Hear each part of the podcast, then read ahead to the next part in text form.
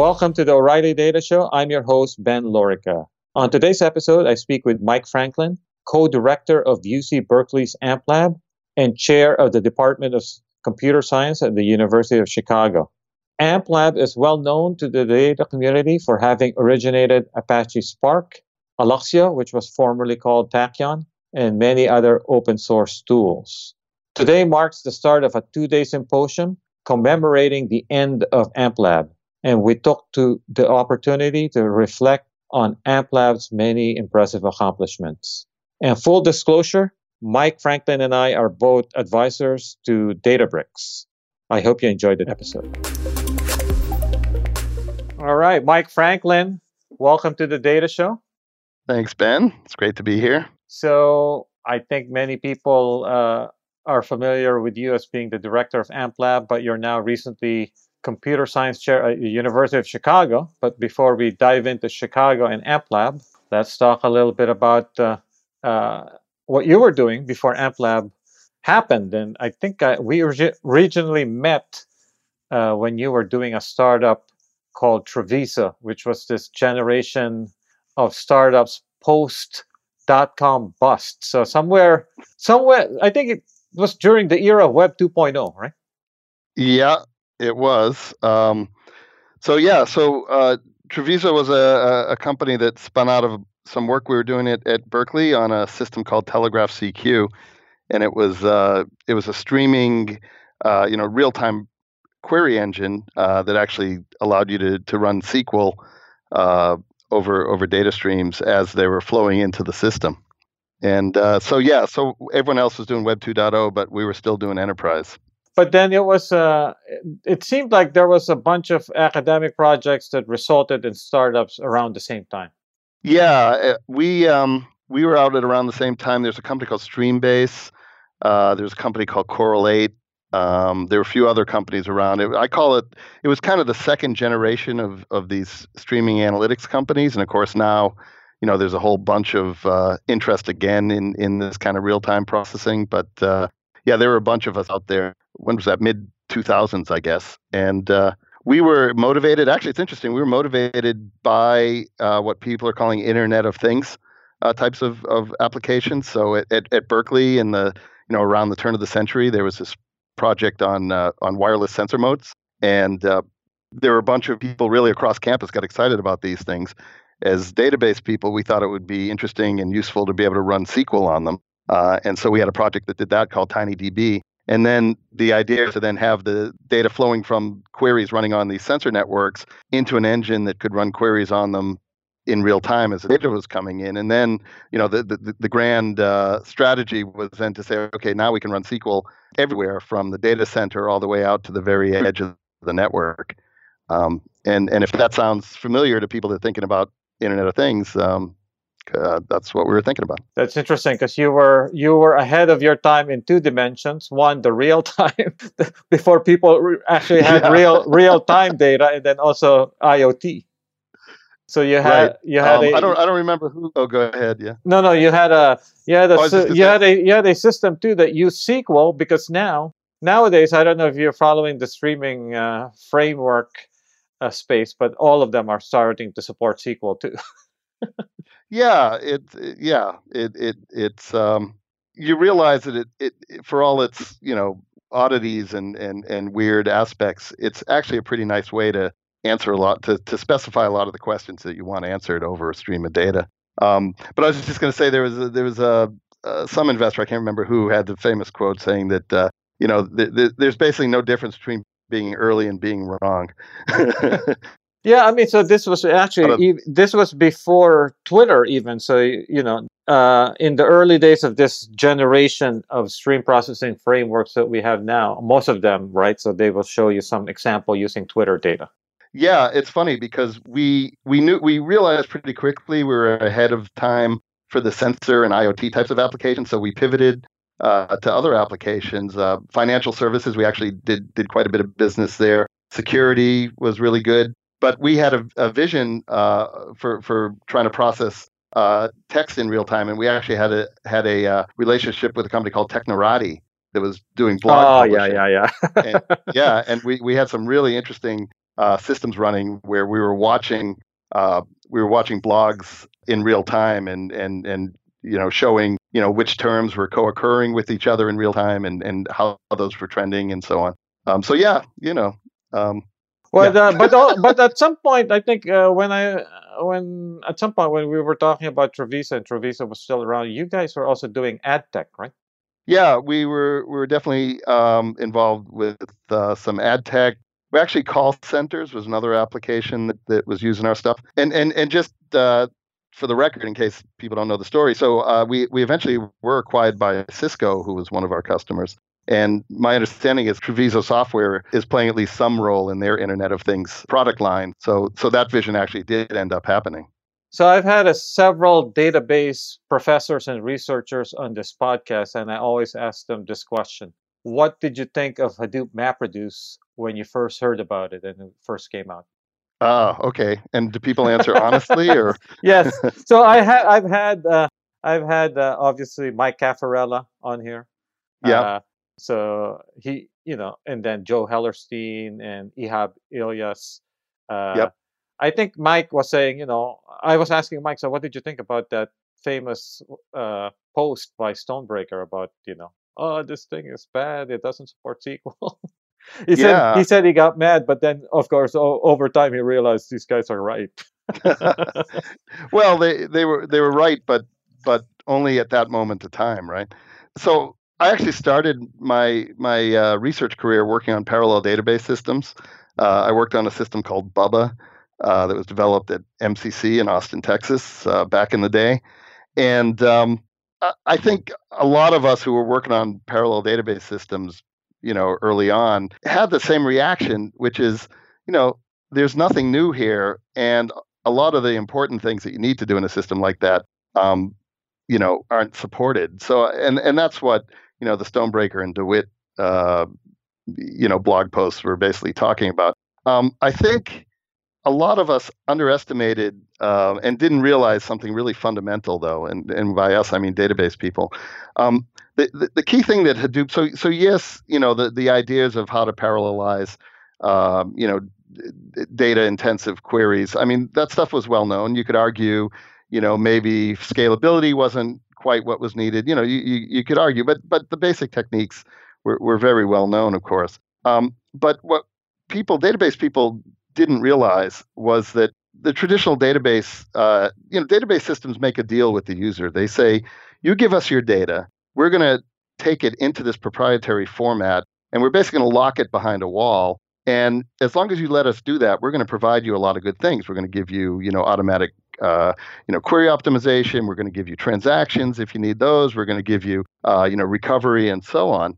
But you know the, the other side of the bargain is you lose control of your data you know the, the, the database ingests it and puts it into some format that the only way you can get to it is you know through this narrow database interface and i think what a lot of us didn't realize was the importance of uh, allowing people to actually get at their data uh, in all sorts of ways, including you know just running grep over it if that's what they wanted right, to do. Right, right, right. And and and uh, you know what Hadoop did was really reduce the friction for you know people who wanted to get data into an analytics system and then process it you know however they wanted and of course once they got used to doing that they realized that a bunch of things that they wanted to say actually might be said better in sql um, but you know first you got to get them started so and so what about the whole notion of thinking of things in terms of data flows?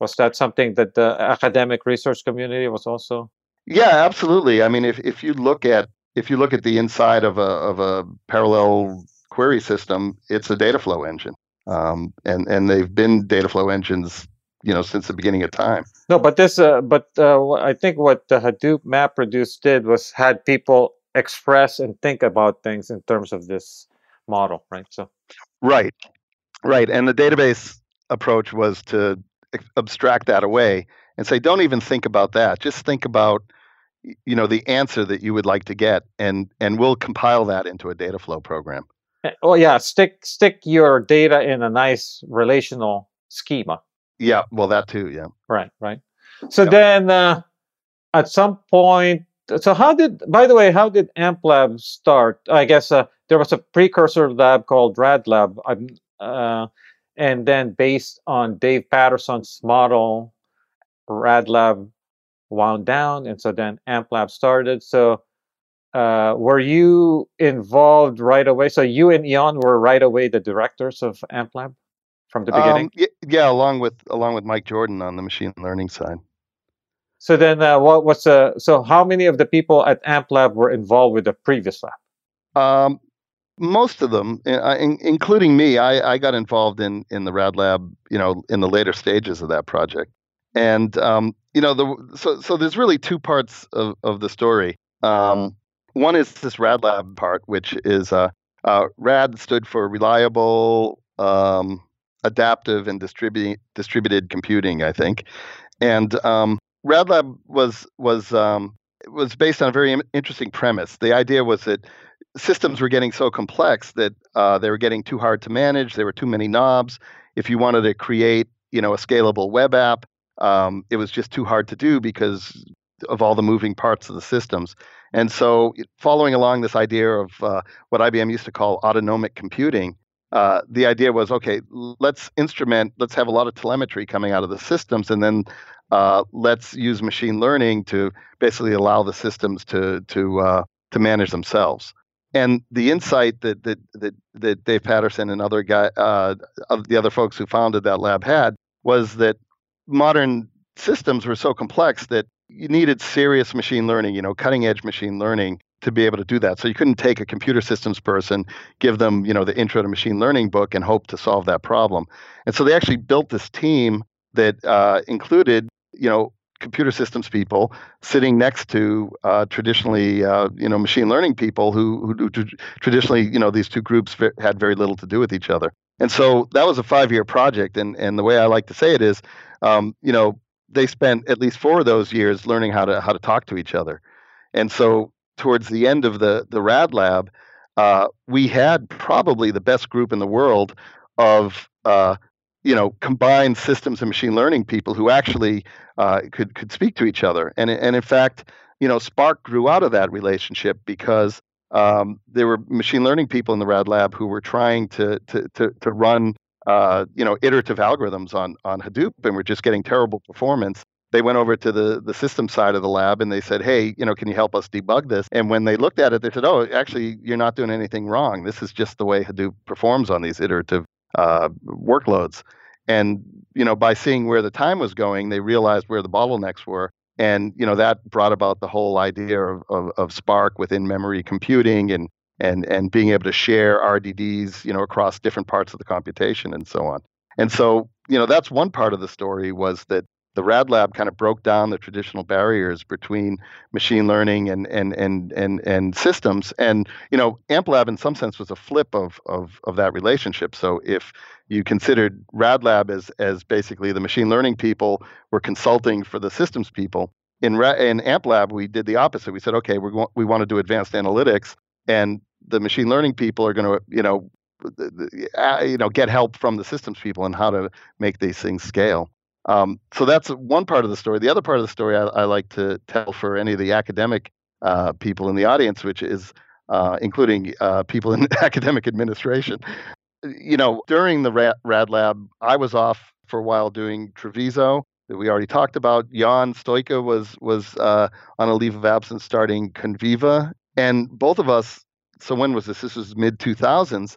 Um, you you know, if you talk to a customer, you would get the same story over and over again which was hey we're starting to see more and more data. We can't process it. We you know we can't keep up. We know that there's interesting information and value in there but we don't know how to get it. And you would just start hearing this over and over again. And so um, when when Ion and i each came back from our industrial labs uh, our industrial uh, leaves and and we were talking about you know what was interesting to work on we had both seen you know what what now people call the big data analytics problem. You know, we saw it bubbling up, you know, at the very uh, early stages, and and I always, you know, would tell the administrators at, at, at Berkeley and now at Chicago that, you know, had we not been out in industry, you know, we probably wouldn't have seen it. And and people always ask me, you know, how did AmpLab get out in front of th- this trend so quickly? And and that had a big big part of it was that you know we had been off uh, spending time talking to, to, to people in industry and seeing these problems bubble up. So it's really that combination of of the Rad Lab putting machine learning and systems together, and you know this opportunity that some of us had to go out and, and really engage with industry, and that's what came together to form AmpLab. But uh, my understanding is there's also an important element in these labs in the sense that they're real teams, in the sense that, you know, I mean, so you see a lot of uh, academic institutes and research groups, but uh, they're almost just names and pictures on a website. And I, I'm not sure to what extent they really coordinate and work on a common problem. Yeah, that that's a huge. Uh, it's a huge factor, and um, the the way these labs work, and and uh, if you if you're interested in this sort of thing, Dave Patterson wrote a a paper in uh, the communications of the ACM a few years back called uh, called "How to Build a Bad Research Center." Or the eight and, the uh, eight commandments for a bad research center. Yeah, exactly. And and you know the idea is is if you don't do those, you'll build you know you'll build a good research center. So you know one of those ideas is that you get together, you know, in particular the faculty, and you agree that you're really going to work together for some period of time.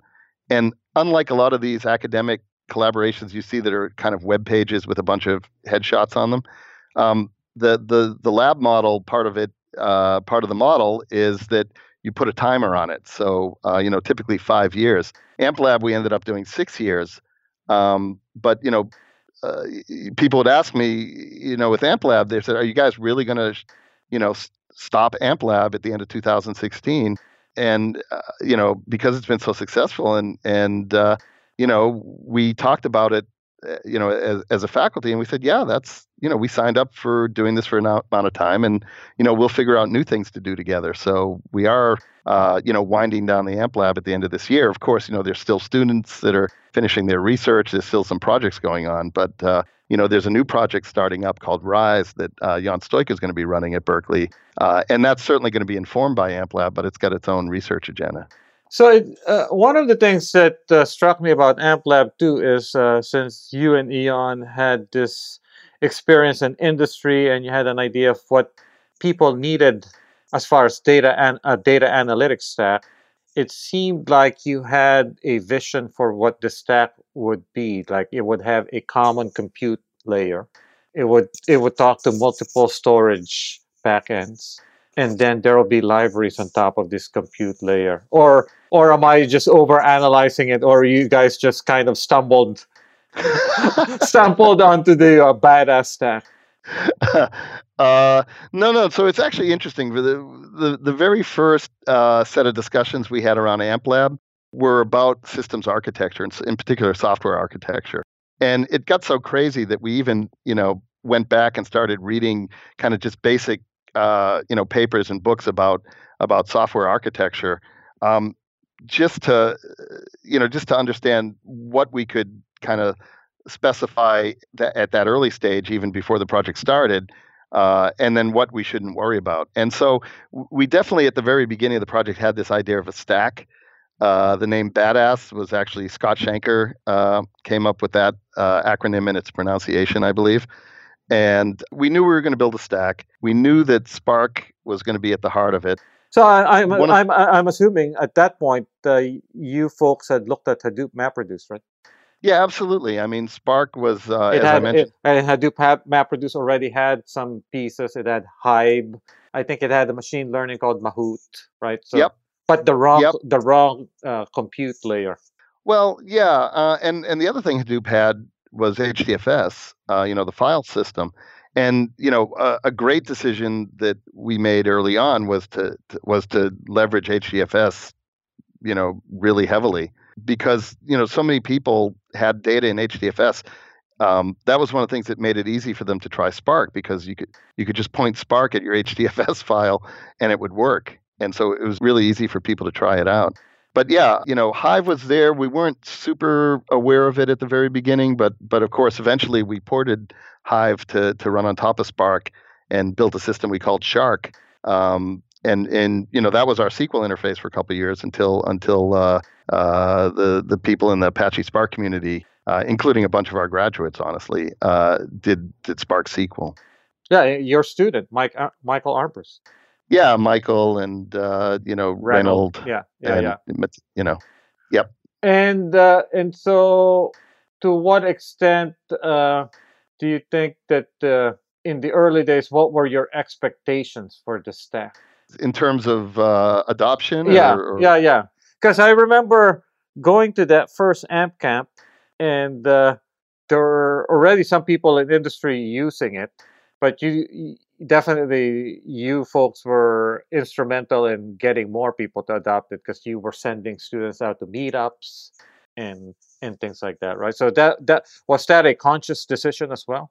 Yeah. So, um, so by the way, uh, I don't know when you're going to release this podcast, but you know we're having an event uh, uh, to mark the, the, you know the the successful completion, I guess, of of the AMP Lab uh, in uh, mid November, and and we're going to have a panel of of faculty at least, and maybe some some outsiders on exactly this question of of you know what did we think was going to happen at the beginning and what really happened and how did it happen. So if people are interested in that, I'd, I'd recommend go if you go to the AmpLab website, you'll see uh, information about it. Oh, so um, just staying on that topic, is this uh, is this event open to the public?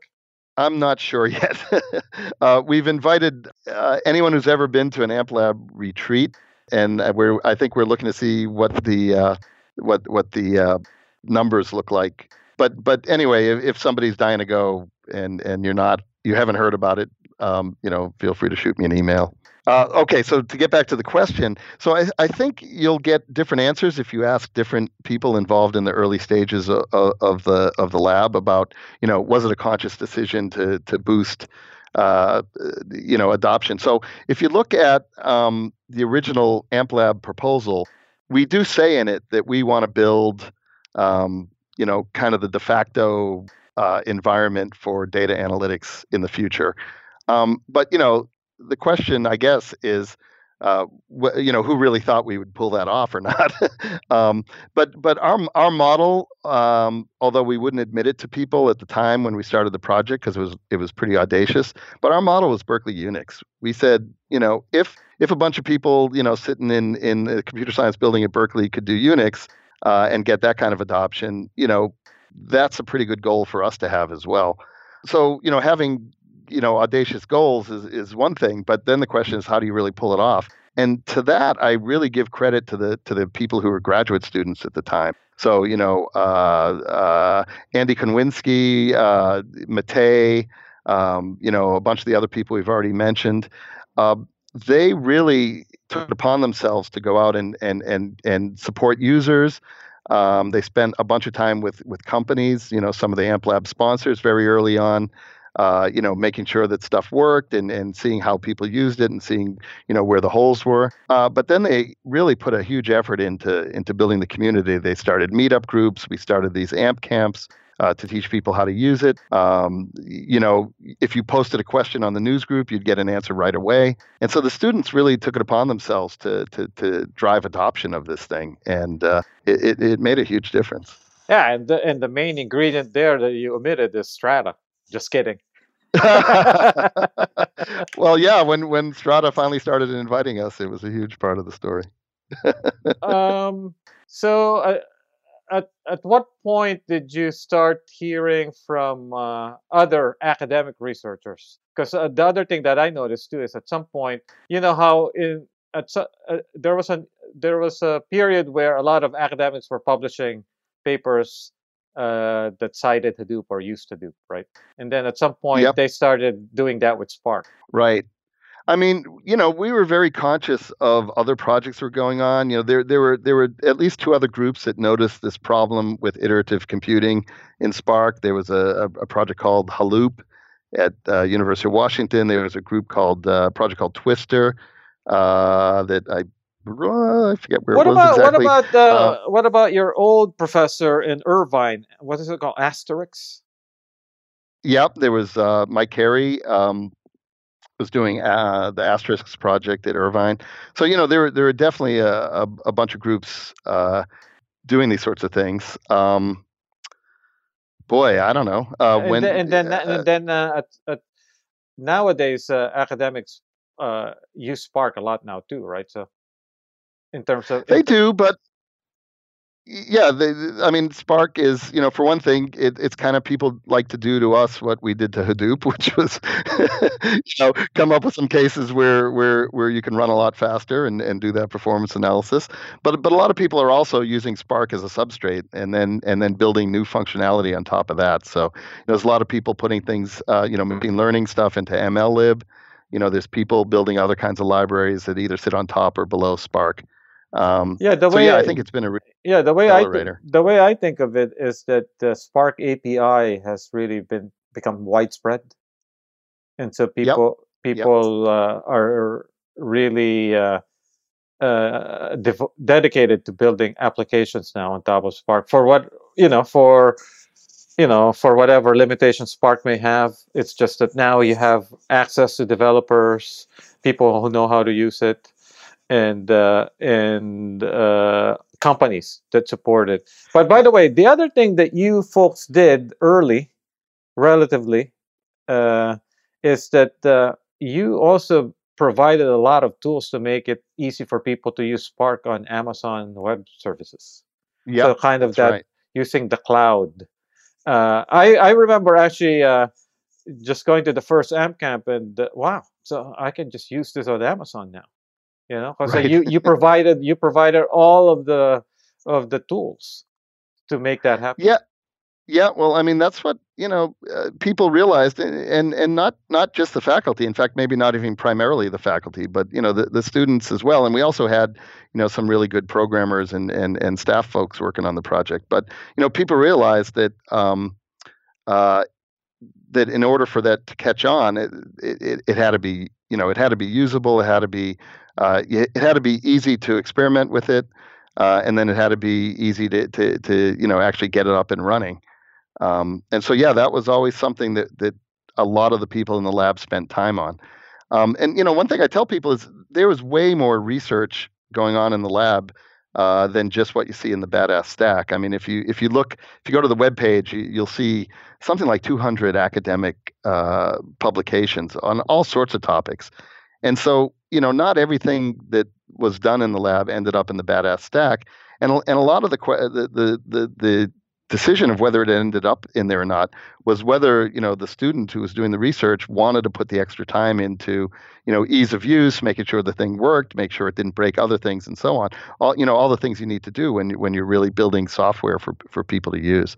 And and some students thought that was important and wanted to do it and others um, you know, were, were more interested in in looking at, at some of the other research aspects of what they were doing So I'll rattle off a few projects out of the AMP lab and kind of uh, g- give an assessment and uh, tell me if you agree, right? So Spark, obviously, huge success.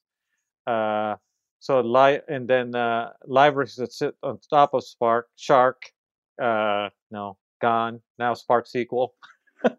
uh, M- right ML, Well, ML, M- MLlib, success.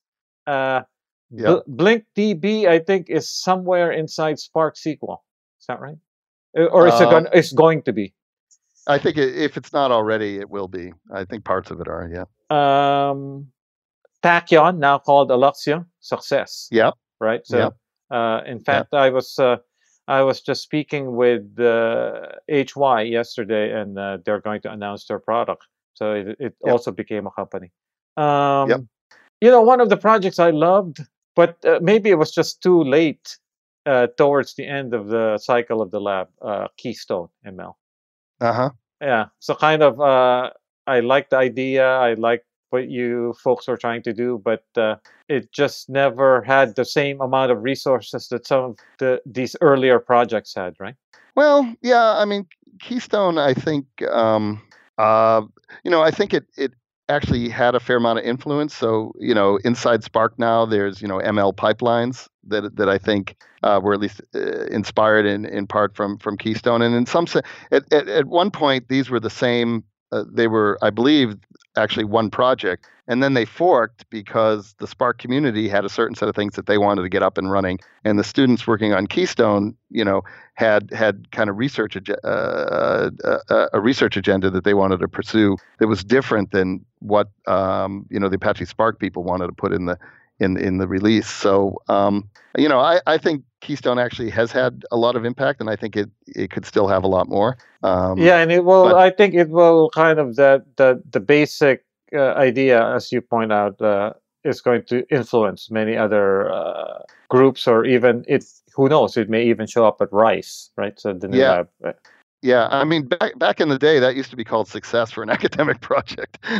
uh, AmpLab kind of moved moved the goalposts a little bit, but um, you know, back in the day, if you did a, a research project and and built a system and and people used it and were inspired by it, you call that a successful research project. Uh, yeah, I mean, I would, uh, yeah, I would say, I would, yeah. I would say the typical academic project, uh, the once the grad student uh, graduates, it's it's over. right right now it now it's all based on the on you know number of users and and and you know the valuation you're getting from the VCs. And of course, the the I forgot to mention uh, one of the most popular com- components of Spark is uh, Spark streaming, which which to yep. be honest, uh, people still kind of get uh, too caught up on. Oh well, it's not real uh, streaming it's micro batch it's not one record at a time and uh, so uh, you know latency isn't uh, super low but then, you know, when you talk to people in industry, most people, most applications are what what you would call near real time anyway. Yeah, exactly. I mean, um, so you know, I I actually wasn't uh, well. I was involved in Spark Streaming in the early parts of it, and then I I kind of dropped out of it just because I had spent the previous eight years yeah. working on streaming at Truviso. Um, but you know, one thing I learned at Truviso actually very early was uh, you know, we we, we were uh, had a bunch of discussions with it with a, a big uh, clothing retailer, and um, you know, we were showing them how they could get you know point of sale data, um, you know, from all their stores right away. They could figure out, you know, before it happened where they were going to run out of things, where where certain items were going to be particularly popular, certain colors even could be popular. And you know, we had uh, we were working with the technical people there, and you know, they were they were all excited about the latency, like you know, uh, you know, and we were saying, oh yes, you know, latency would be you know measured in seconds at the you know in the worst case. Um, and then you know we went and we we got to the point where us working with the IT folks at this company were were going to present to the people who actually made the purchasing decision. And and one of those people said, "Well, wait a minute. How often we how often do we roll trucks?" And you know the answer was well like three times a week right, and, right, right. And the and the you know, and then he said, well, so why do we need to know every second what's happening? um, and and you know, it's kind of an extreme example, but but but I agree. I think this mini batch versus record at a time thing is a total uh, red herring for just about everybody, except you know, if you're if you're controlling, you know, a self-driving car or something, uh, or or if you're doing you know super high frequency trading, you might care about uh, you know ultra ultra record yeah, time. Yeah, at that at that point, you're writing your own specialized system. Well, I think that's correct. Yeah, and so um, so uh, you know, and I think a lot of people are starting to to realize this, and and I, uh, you know, Spark streaming is getting a, a, huge amount of traction. And then the other thing too about uh, Spark streaming is with the structured streaming API, the Spark community has made it so that later on, if they wanted a lower latency engine, they can just yep. uh, do that, and then you won't even have to change your code. Yeah, absolutely. And and you know that was um, what we did in Truviso was that was our whole vision was you should be able to write the same query over a, a table uh, and as you would over a stream. And in fact, if you wanted to compare current data with historical data, that was just a join between the stream and and and the histor- and and the tables. So um, you know, we chose SQL as as the substrate for doing that. Um, you know that carries all the baggage of, of SQL and database systems. I think uh, the structured streaming, you know, has that advantage that we talked about earlier when when Hadoop came out, which is it's it's it's just a little lower level, so it, it lets programmers get a little closer to the data, you know, if that's what they want to do. And so I think it's pretty it's it's quite popular. But but there's really no fundamental reason. This goes back to like research that J- Jennifer Widom did, you know, back in the day. You know, streams are just tables that you haven't gotten all the data for yet. And so you don't really need a separate language to process them. So uh, actually, I, I was just thinking there's a couple of other things that the Spark community did that really increased adoption. One, uh, the Python API. That was big. Yeah. And for a yep. while, you you would say, well, you know, uh, the Python API is still behind the Scala API. Now it's pretty much on par. On par. And then I think yeah. I think also Spark R which started out of yep. out of AmpLab. I, th- I guess both of Pi, PySpark and SparkR started out of AMP. Oh, absolutely. Yep. Yeah. No, we we knew very early on um, that we needed additional languages uh, beyond Scala for for for people who are going to write programs against Spark. Uh, in fact, I always say, and I've never actually tested this with with Ion or or, or any of the other faculty, but I always uh, said that you know if if we knew at the time the stakes we were playing for, like how popular Spark uh, could become, I'm not sure we would have we would have taken the bet on Scala that we took. Uh, because because when you know Spark started, you know 2009, there were just there were not a lot of Scala users out in the world, and um, you know if we were worried about adoption, we probably would have made a more conservative choice. Um, yeah, I think you, so, I, I, think the Scala community will tell you one of the reasons they got popular was because of Spark. It's the reverse.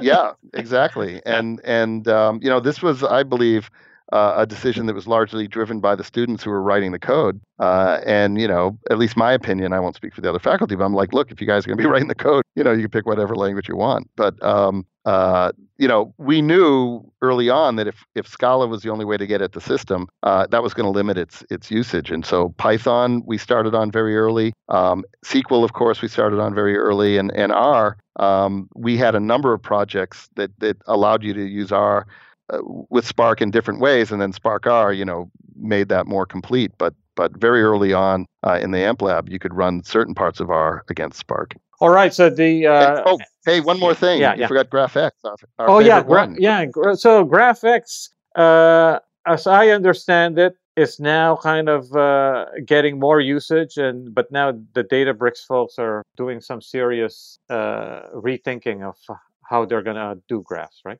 Yeah, I think that's right. Yeah, but it's uh also it also uh, was one of these projects w- that uh, actually attracted a lot of people early on because uh, uh, at least uh, people who came out of Hadoop, some of the examples that uh, some of the early examples as you're learning Hadoop had to do with graphs. So I think Matei kind of uh, mapped that over to uh, Spark as well, mm. right?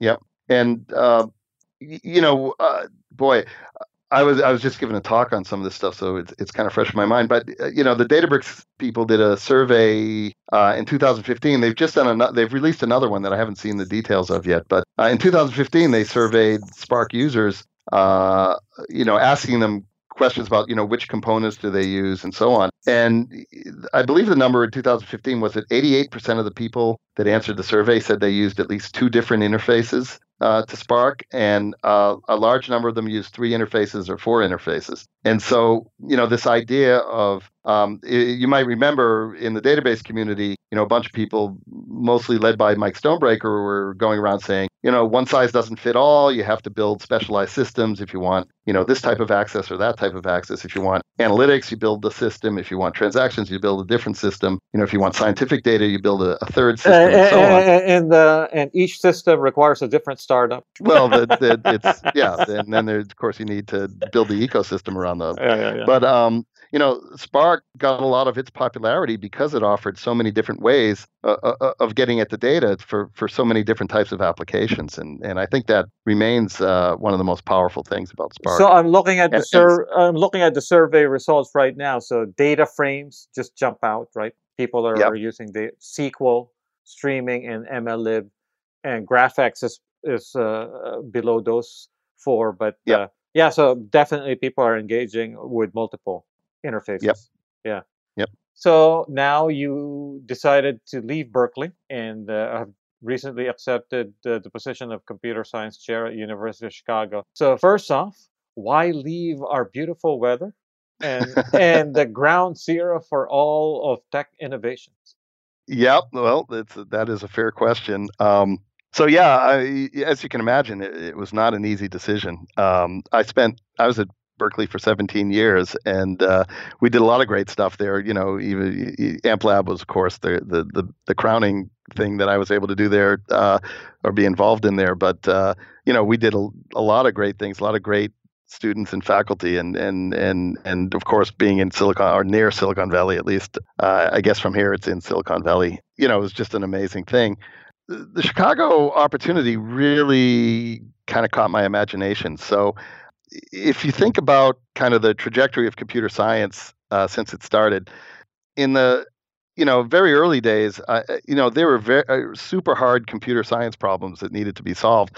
Things like, you know, how do you write a compiler? Like, how do you do a, a, a you know, how do you build a search engine? I mean, how do you do sorting? I mean, just kind of basic things about computing that that that that people were working on.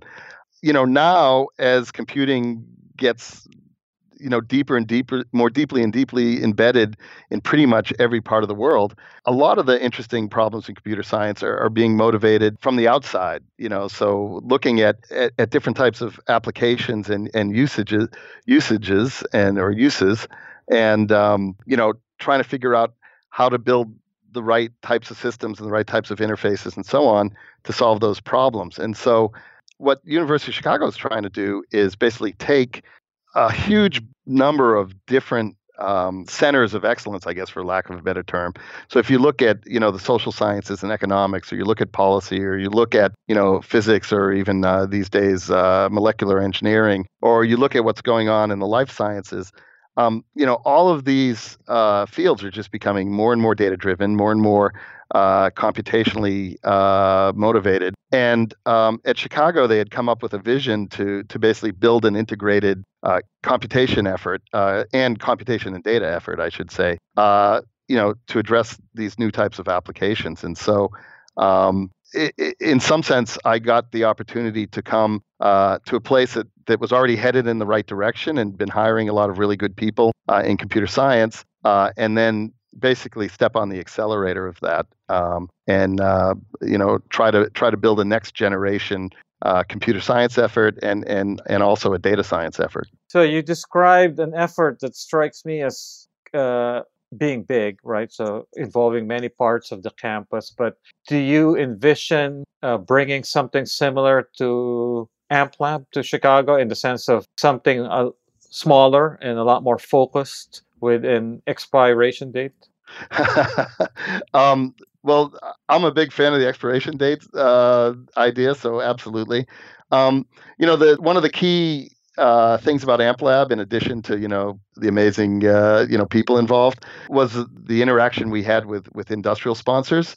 Oh yeah, uh, yeah, yeah, know, oh, yeah, yeah. I I was fortunate enough that you guys invited me to your retreats, and it's amazing the amount yeah. of, the amount of information that flows both ways. Yeah, exactly. And yeah. so, uh, you know, a lot of our, you know, the ability, especially in the early days of the project, to, to really figure out what are the important problems to work on, to, to understand how what we were thinking about fits in what's going on in the rest of the world. Um, you know, a lot of that came because we had uh, a very dedicated group of, of companies that, that were sending, you know, really some of their smartest people to come work with us and the students and, and, and give us feedback and so on. And so, you know, I definitely want to try to leverage that same type of uh, uh, industrial interaction in, in things that we do here at, at, at Chicago. Um, and, you know, it's going to be a little different because, uh, you know, we are geographically, um, uh, you know, further from, from a lot of those companies. Uh, you know, on the other hand, there's an amazing ecosystem in, in Chicago, and it's not just tech, but you know, it's really it's it's banking, it's manufacturing, it's transportation. Uh, the city of Chicago is is doing a lot of amazing things with information technology and and smart city initiatives.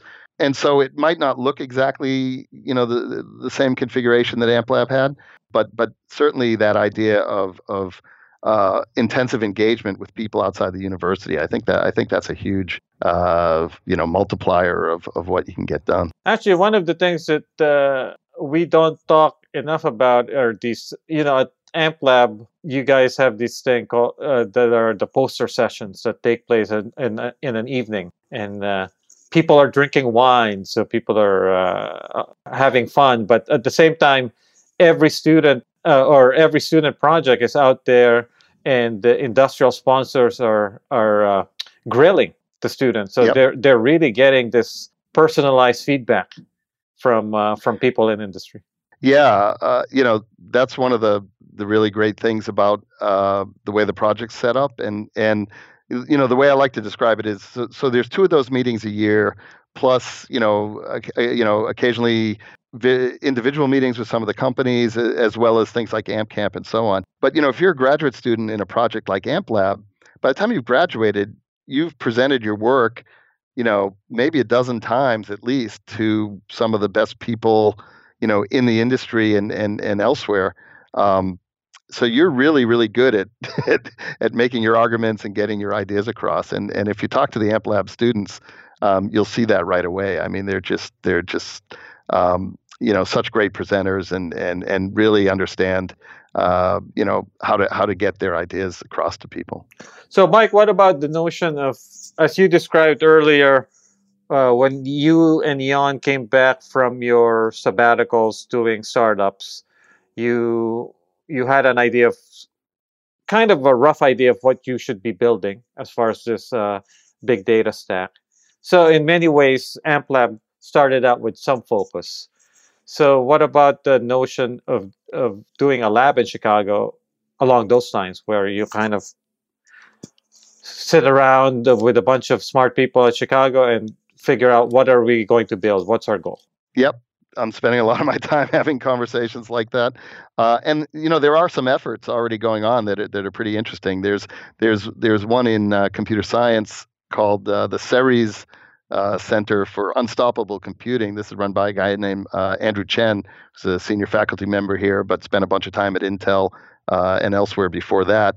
And he's actually building this type of lab that that has um, you know industrial sponsors and and and a set of problems that people are working on. Um, it's not exactly the the same as as kind of the Dave Patterson Berkeley model, but but it's got a lot of that. Uh, same same same uh, motivation. Um, there's some really interesting projects around urban data uh, that, that that that are that involve people from you know the, the national labs, from the social sciences, uh, even from you know e- ecology and and things like that. Um, and so you know, and there's a bunch of uh, health related and medicine related uh, big data projects going on here as well.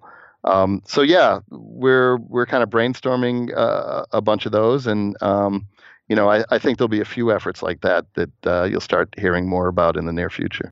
Uh, the the actual going on retreat that's actually I, it turns out that's not unique to AmpLab. There's all, there's other academic labs that have sponsors. They go on retreat, but I've never I've I've you know I've never come across a group of uh, uh, researchers that work together so well as the one at AmpLab, where uh, uh, the students were really encouraged to present very early on uh, the projects, and and the industrial sponsors were encouraged to give honest feedback. Yep, um, and you know I I, think. Um, if you ever get the chance to interview Dave Patterson about this, you probably should, because uh, because my guess is that Dave would would tell you that you know, the, the, Berkeley had been doing those types of retreats for many, many years, uh, long before RadLab even, you know, um, and so you know you could sort of argue about where where the where the idea came from. I mean, I, it was before my time, so um, but uh, yeah, it, it, when when when I mean, I guess it's a funny story when when uh, we started up AmpLab after after RadLab, and, and it sort of became apparent that that I was going to sort of take the lead in in kind of getting the AmpLab off the ground. You know, I said, okay, what are the things I want to change from from the rad lab And one of the first things I thought about was, you know, these two retreats a year are just so much work. I mean, the students have to, you know, do all this work to present, prepare. You know, we have to do all the logistics. You know, it drives our staff crazy because they have to handle, you know, all, all this travel arrangements and and you know, so I'm gonna, you know, as as the new, uh, you know, sheriff in town, I'm gonna dictate that we only have one retreat a year and um, that was that was one of the things I wanted to change. And um, it was funny. I started going out talking to companies, trying to get them to think about sponsoring the lab, and um, you know, so they asked the obvious question, saying, "Well, okay, if we if, if we you know put in some money, you know, what do we actually get from sponsoring the lab?" And uh, the first time it happened, I said, you know, well, you know, you get to come to our retreat meetings. And uh, this person, person asked me, oh, well, how many retreat meetings are there a year? and I oh, thought no. about it. I was like, oh, well, there's there's two. Because I just felt like that one wasn't going to sound like enough value uh, to them. But but that was really really fortunate because, as you said, um, it's a it's a huge amount of work, but but you know the benefits. Uh, are just tremendous for the students and, and, and for the faculty and, and for the research and hopefully for the industrial people as well. Uh, and that cadence of doing it twice a year, uh, you know, keeps people current. I think if you try to just do it once a year, like a lot of places do, it ends up being more like a, a dog and pony show and not not particularly uh, interactive. Yeah, the relationships don't get built over time. Yeah. The uh, the other thing I, I found out much later on is I started encountering at re- at these retreats. I started to encounter uh, some of these uh, industrial sponsors who end up uh, who end up spending time embedding within AmpLab. Was that common for like I don't know for how long, like a month or so or whatever? For industrial sponsors? Yeah, yeah, that they would spend time uh, at AmpLab, uh, maybe even uh, working out of AmpLab for a while. Did that happen? Right. We we had a, a, a couple instances where things like that happened, typically on on specific projects like the genomics uh, project that we did had had actually some people from Microsoft who spent a bunch of time there, and um, you know we would have people come visit for a little while, but um, just kind of the logistics of it um, made it difficult. Uh, you know, at the height of uh, membership in the AMP Lab, we probably had over 30 active companies. So we just didn't have the kind of the bandwidth to to handle uh, you know that many visitors. But it's an interesting model. It's another way to do it. You know that it comes down to having to be. You need the right people from industry. You need people who are outgoing. You know, who are, going to be willing to kind of walk around and and talk to people and really dig into what they're doing. Otherwise, they just sit there. So uh, this has been great. So we'll, I look forward to this uh, close closing ceremony of Amp Lab, and uh, I'm sure we'll run into each other. So full disclosure, Mike and I are both involved with Databricks and Alluxio, and I'm also actually I have an affiliation with University of Chicago too. I'm an advisor for the Center for Data Intensive Science and the Open Commons Consortium, which uh, Excellent. I'm afraid I'm all I do is show up to a few meetings a year.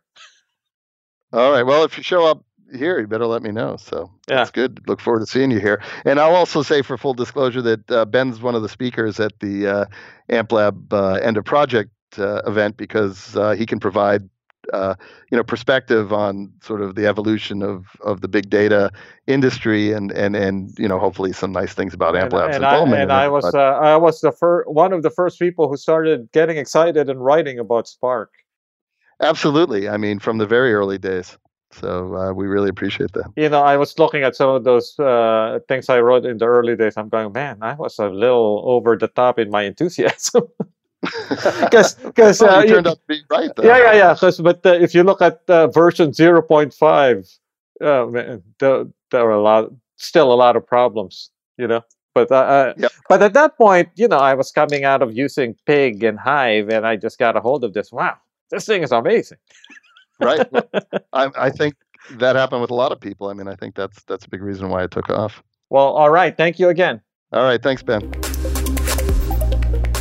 We now have over 80 free reports on many topics in data science, big data, and AI. They cover trends, tools, techniques, and applications. Go to o'reilly.com slash data slash free for a complete list of our free reports. You can follow Mike Franklin on Twitter at AmpLab. Thank you for joining us. If you like the show, you can subscribe through iTunes or Stitcher or TuneIn.com or SoundCloud and never miss an episode.